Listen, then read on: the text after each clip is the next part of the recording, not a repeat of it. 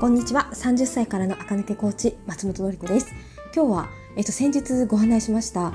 30代のためのコーディネート基礎講座、ズームの講座ですね、の詳細をお話ししたいなと思います。まだね、私も資料作ってる最中なので、作りながらね、もうちょっとこうした方がいいかなとかね、この分量はこのぐらいにして、もうちょっと足そうかなとかね、もう少し、あの、微妙に変わるところはあるかなと思いますが、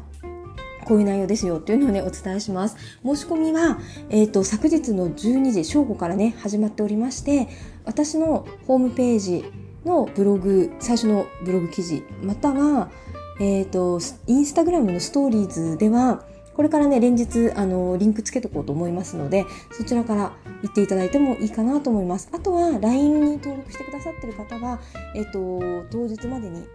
何度か LINE でえーと、レコメントしますのでその時にねお申し込みいただいてもいいかなと思います結構ねすでにあのー今日の12時の時点で割と申し込みが入っていましてすごくすごく嬉しいです。あの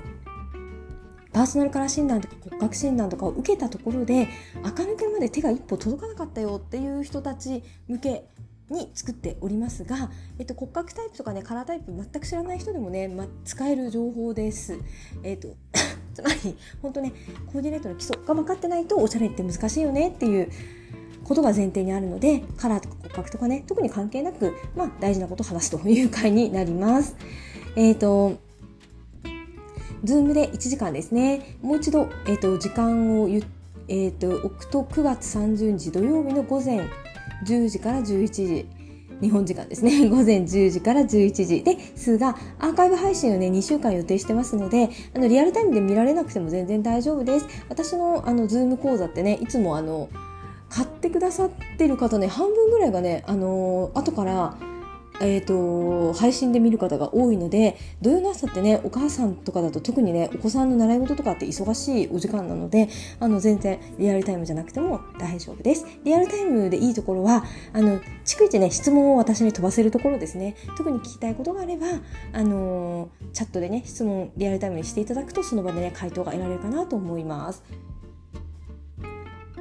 ではちょっと内容今考えているとかね。はい。内容いきましょう。えっ、ー、と、目次予定ですね。目次予定は次のドアを開ける時が来たっていうところからね、スタートしようかなと思ってます。自分のね、今のファッションとか格好に満足ができなくなった。なんか変じゃない？なんか変えられそうじゃない？と思ったってことは、次のステップにね、自分が何か進めそうな気がしてきた時なんじゃないかなと思うんですね。スタジオ乗りのお客様も皆さんね、あの、未来を見据えてやってくる方が多いんですよね。もちろんそうですよね。自分を変えたい時ってね。未来を見据えた時だと思います。次のドアをね開ける時が来た。今までの私地層のように積み重なったお洋服がねクローゼットにいっぱいあるけれどその中の何割が本当にあなたを輝かせる服だろうかと。そして何割あなたは着ていますか？そして着回しできていますか？そこの中でそのねクローゼットの中が自分のねセレクトショップであるようにと私はいつも申し上げてますがそうなっていますか？なっていないんだとしたらなぜなっていないのか？かつての自分が憧れていた自分像と今の自分が違っているからかもしれないですしあとは単純にねトレンドが変わったのに十何年も前のものを持ってるからかもしれないです。あとはサイズが変わった自分のポジションが変わった。ね独身の女の子だったのがねえーと、お子さんが何人かいるねママになってると結構着るものも変わっちゃいますよね。だけど昔のものを持ち続けている。というかアップデートできていないから昔流行った格好以外がねいまいちわからないんですよね。普通の格好はできる。普通っていうのはまあ本当におしゃれでも何でもない普通。ねユニクロを全身着ましたみたいなね、まあ、できるけどそれでじゃあ堂々とね同窓会行けますかって言ったらいけないです。なんかおしゃれな友達に会っちゃったら自分の格好が恥ずかしいと思っちゃうなとかね。そういうことってあるじゃないですかね。そう感じている人は次のドアを開ける時が来たんですね。本当にね自分今の自分がなりたい自分こう輝かせるための服装っていうものがねあると思うんですね。じゃあどうやってそのねなりたい自分になったりまあ素敵な自分自分が満足できる自分になるのか。お洋服を選ばないといけないんですよね。その時に骨格タイプカラータイプで絞るっていうのはすごく大事なんですがその後でそれでも垢抜けきれないっていう人は大体コーディネートの基礎の情報が抜け落ちていることが多いなとね私のね長年の経験からねまあまあそうだなというふうにね 思います例えば前も言った通り柄と柄を知らないうちに合わせてる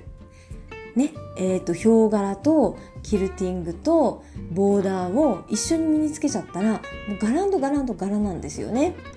ファーとキルティングとリブのソックスと,、えーと、ちょっとスウェードの靴みたいなの履くと全部表面がざらついてて違うしかもざらつきを持ってるものだとパッと見ごちゃっと見えてそれは垢抜けないんですよ。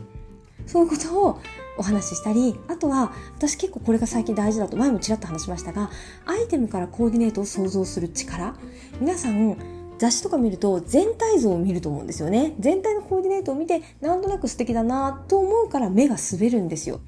その中の一つのアイテム例えば靴だけを注目してこの靴だけ見た時に私ってこの全体のコーディネート想像できるかしら？私のコーディネートレパートリーにこのファッション雑誌に載ってるこのコーデって入るかしら？と考えるんですね。ジャケット1枚見た時もジャケットのコーディネートをね見ちゃうとはい美しい目に美しいので頭から流れていっちゃう。目が滑っちゃうんですけどジャケット1枚画像でわっぽいって渡された時に果たしてこの雑誌のようなファッションを組み立てられるかといったら組み立てられないんですね。ジャケットにパンツを合わせようぐらいまで考えつくかもしれないですがどんな靴にしようどんなカバンにどんなスカーフを巻くのか巻かないのかで正解の正解というかね雑誌を見てみると実際は自分が想像してたよりもっと多くのアイテムを使っていたり色合わせが意外なところで色合わせをねしていたりとかしてえーと自分のね想定にない自分がこのアイテム1個から想像するコーディネートの種類よりもより多くの種類をね雑誌では提案していたりより今っぽい斬新なねスタイリングを雑誌では提案しているんですよね。そこまで自分が品物を見た時に想像できないと。やっぱりおしゃれにはならないんですよね。おしゃれな人って着回しコーデとかね、よく配信されていますが、やっぱり一つのアイテムを見た時に、こう合わせる、こう合わせる、こう合わせる、こう合わせるっていうレパートリーがバッと思いつくと、着回せるおしゃれな人になりうるということになりますよね。じゃあ、その時に、アイテムからコーディネートを想像するのが大事なことは分かったと。じゃあ、どういうことを手がかりにコーディネートの種類の幅を広げるのかというと、まず必要なのは、ファッションの系統を知るってことですね。世の中にはファッションの系統というものがあって、コンサバ、フェミニン、えーと、スポーティーとかガーリーとかマニッシュとかメンズライクとかうんノームコアとかねいろいろあるんですそれを一個一個頭にそれは入れないといけないんですねまあ、一個一個ってね、100個もあるわけじゃないんですよ。10個とかね、そのぐらいです。しかも、今回は3、40代向けに絞りますので、我々がね、着られるってね、そこまで幅広くないじゃないですかね。あんまりこう、あの、穴の開いたボロボロの格好とかはね、もう我々はしなくなってくるので、なので私たちの年代が、やりうる範囲のファッション系統をご紹介してそれが頭に入ってると例えばローファー1個取ってもいろんなファッション系統で使えたりするんですよね。トラットではもちろん使えるマニッシュでも使える。で最近はコンサバに、えー、ローファー入れるのも OK で、えっと、だいぶこうカジュアルスポーティーなとこスポーティーまあいいわね。あーローファー履いてキャップかぶるんだよね。そういうこともできるとかね。そうするとファッション系統を知っている方が一つのアイテムを見た時に想像がつくのでコーディネートの幅が広げられます。そしてファッション系統は皆さんね絞れてないことが多いんですよ10ファッション系統があったとして10できる人はいないんですよね一般の人だとねこれがね、一個一個のアイテムから全体を想像せずに買い物をしていると、全く違うファッション系統のアイテムばかりをね、バラバラと持っていることがあるんですよ。そうすると、例えば、うんと、エレガントとガーリーって全く相性が悪いはずですよね。だけど、どっちも持ってるんですよ。だから、天然毛のあの羊の毛糸でできた赤毛赤毛のあんみたいなね、あの、ニット、ベストと、もう大きな花柄花柄の真っ黒いロングドレスを両方持ってる人とかいるんですよ。それって何にも被るアイテムがないんでその間を調和させるアイテムが ないのに持ってるとどちらかは着るどちらかは着ない。どちらかは着づらい合わせづらいアイテムになってしまうということになるんですけどこれもねファッション系統の分類が分かっていたら起こらないミスかなと思います。そしてこのファッションアイテムの相性の良し悪しってものがつまりあるってことなんですよね。エレガントとガーリッシュってあんまりこう両立しないわとかね、そういったことをなんとなくでいいので頭に入れとくと、今自分が何を持ってて、あ、10分の7はこれ系なのに残り3つがバラバラすぎるとかね、そういう時、そういうことが分かり始めると、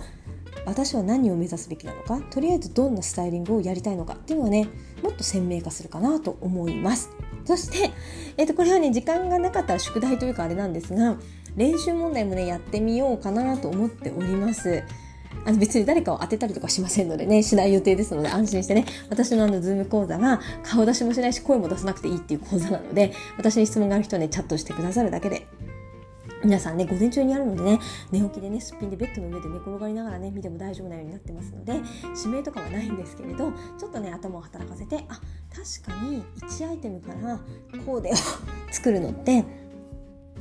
あ今の知識量だと難しいなとか、でもね、その知識を増やすのって簡単で、意識して見るだけでいいんですよね。あの、一つお洋服を買うときに、店員さんの着こなしとかね、20着、20トル層分ぐらい載ってるので、それを見ていくんですよね。そうすると自分の中で、あ、マニッシュに着こなしたらこうなんだ、フェミニンに着こなすとこうなんだっていうのをね、なんとなくラベリングしながら見ていくと、レパートリーがね、増えていきます。そして自分の好みも言語化できます。なんかこういうのが可愛いって言ったって何を可愛いって言ってるかね、人にはわかんないんですよね。ハンサムな感じを可愛いって呼ぶね、人もいるし、正真正銘ね、フェミニンな美人百貨系をね、可愛いとして好む方もいらっしゃるので、もうちょっとね、自分の好みを言語化するのにもね、使えるかなと思います。という感じのことをね、1時間でギュッとまとめて画像とかとともにね、やりたいと思ってます。今ね、喋った範囲だとこうなんですけど、まあ、当日ね、もうちょっと私資料作り込むので、どういう分量になるかまだちょっとね、わからないところもありますが、ぜひ、コーディネート後の基礎がわかると、着こなしがしやすくなりますし、垢抜けにすごく近づきます。やっぱりね、売ってるものをただ着るだけだと普通で止まっちゃうんですよね。そこにアクセサリーを足したり、バッグとかシューズに糸を持たせたりするっていうのが大事なんですが、そこのやり方がわからないし、そこにどういうレパートリーがあるのかがみんなわからないんですよね。そのあたりが補えるような内容になったらいいかなと思っております。というわけで、すごい今日あんな長く喋っちゃいましたね。またちょっとむせちゃって申し訳なかったですが、ぜひ、あの、私は顔出しで説明しますので、ぜひね、あの、ラジオでね、お声だけしかね、聞いてないわっていう方はね、ぜひ、あの、顔を見てみたいわっていう人はぜひ見てみてください。はい、申し込んでくださったらとっても嬉しいです。えっ、ー、と、えっ、とね、私、パスマーケットってチケット売っているんですが、検索ではね、出てこなく、失礼しました。なってるので、私のホームページ、スタジオノリのホームページの、えっ、ー、と、コーディネート基礎ズーム講座を開催しますっていう記事からタップしていただくか、えーと、私のインスタグラムのストーリーズの URL から入っていただくと,、えーと、いいです。1時間で、えーと、チケット代金がね3300円になっております。ぜひぜひご参加くださったら嬉しいです。今日も聞いてくださってありがとうございました。また明日も聞いてください。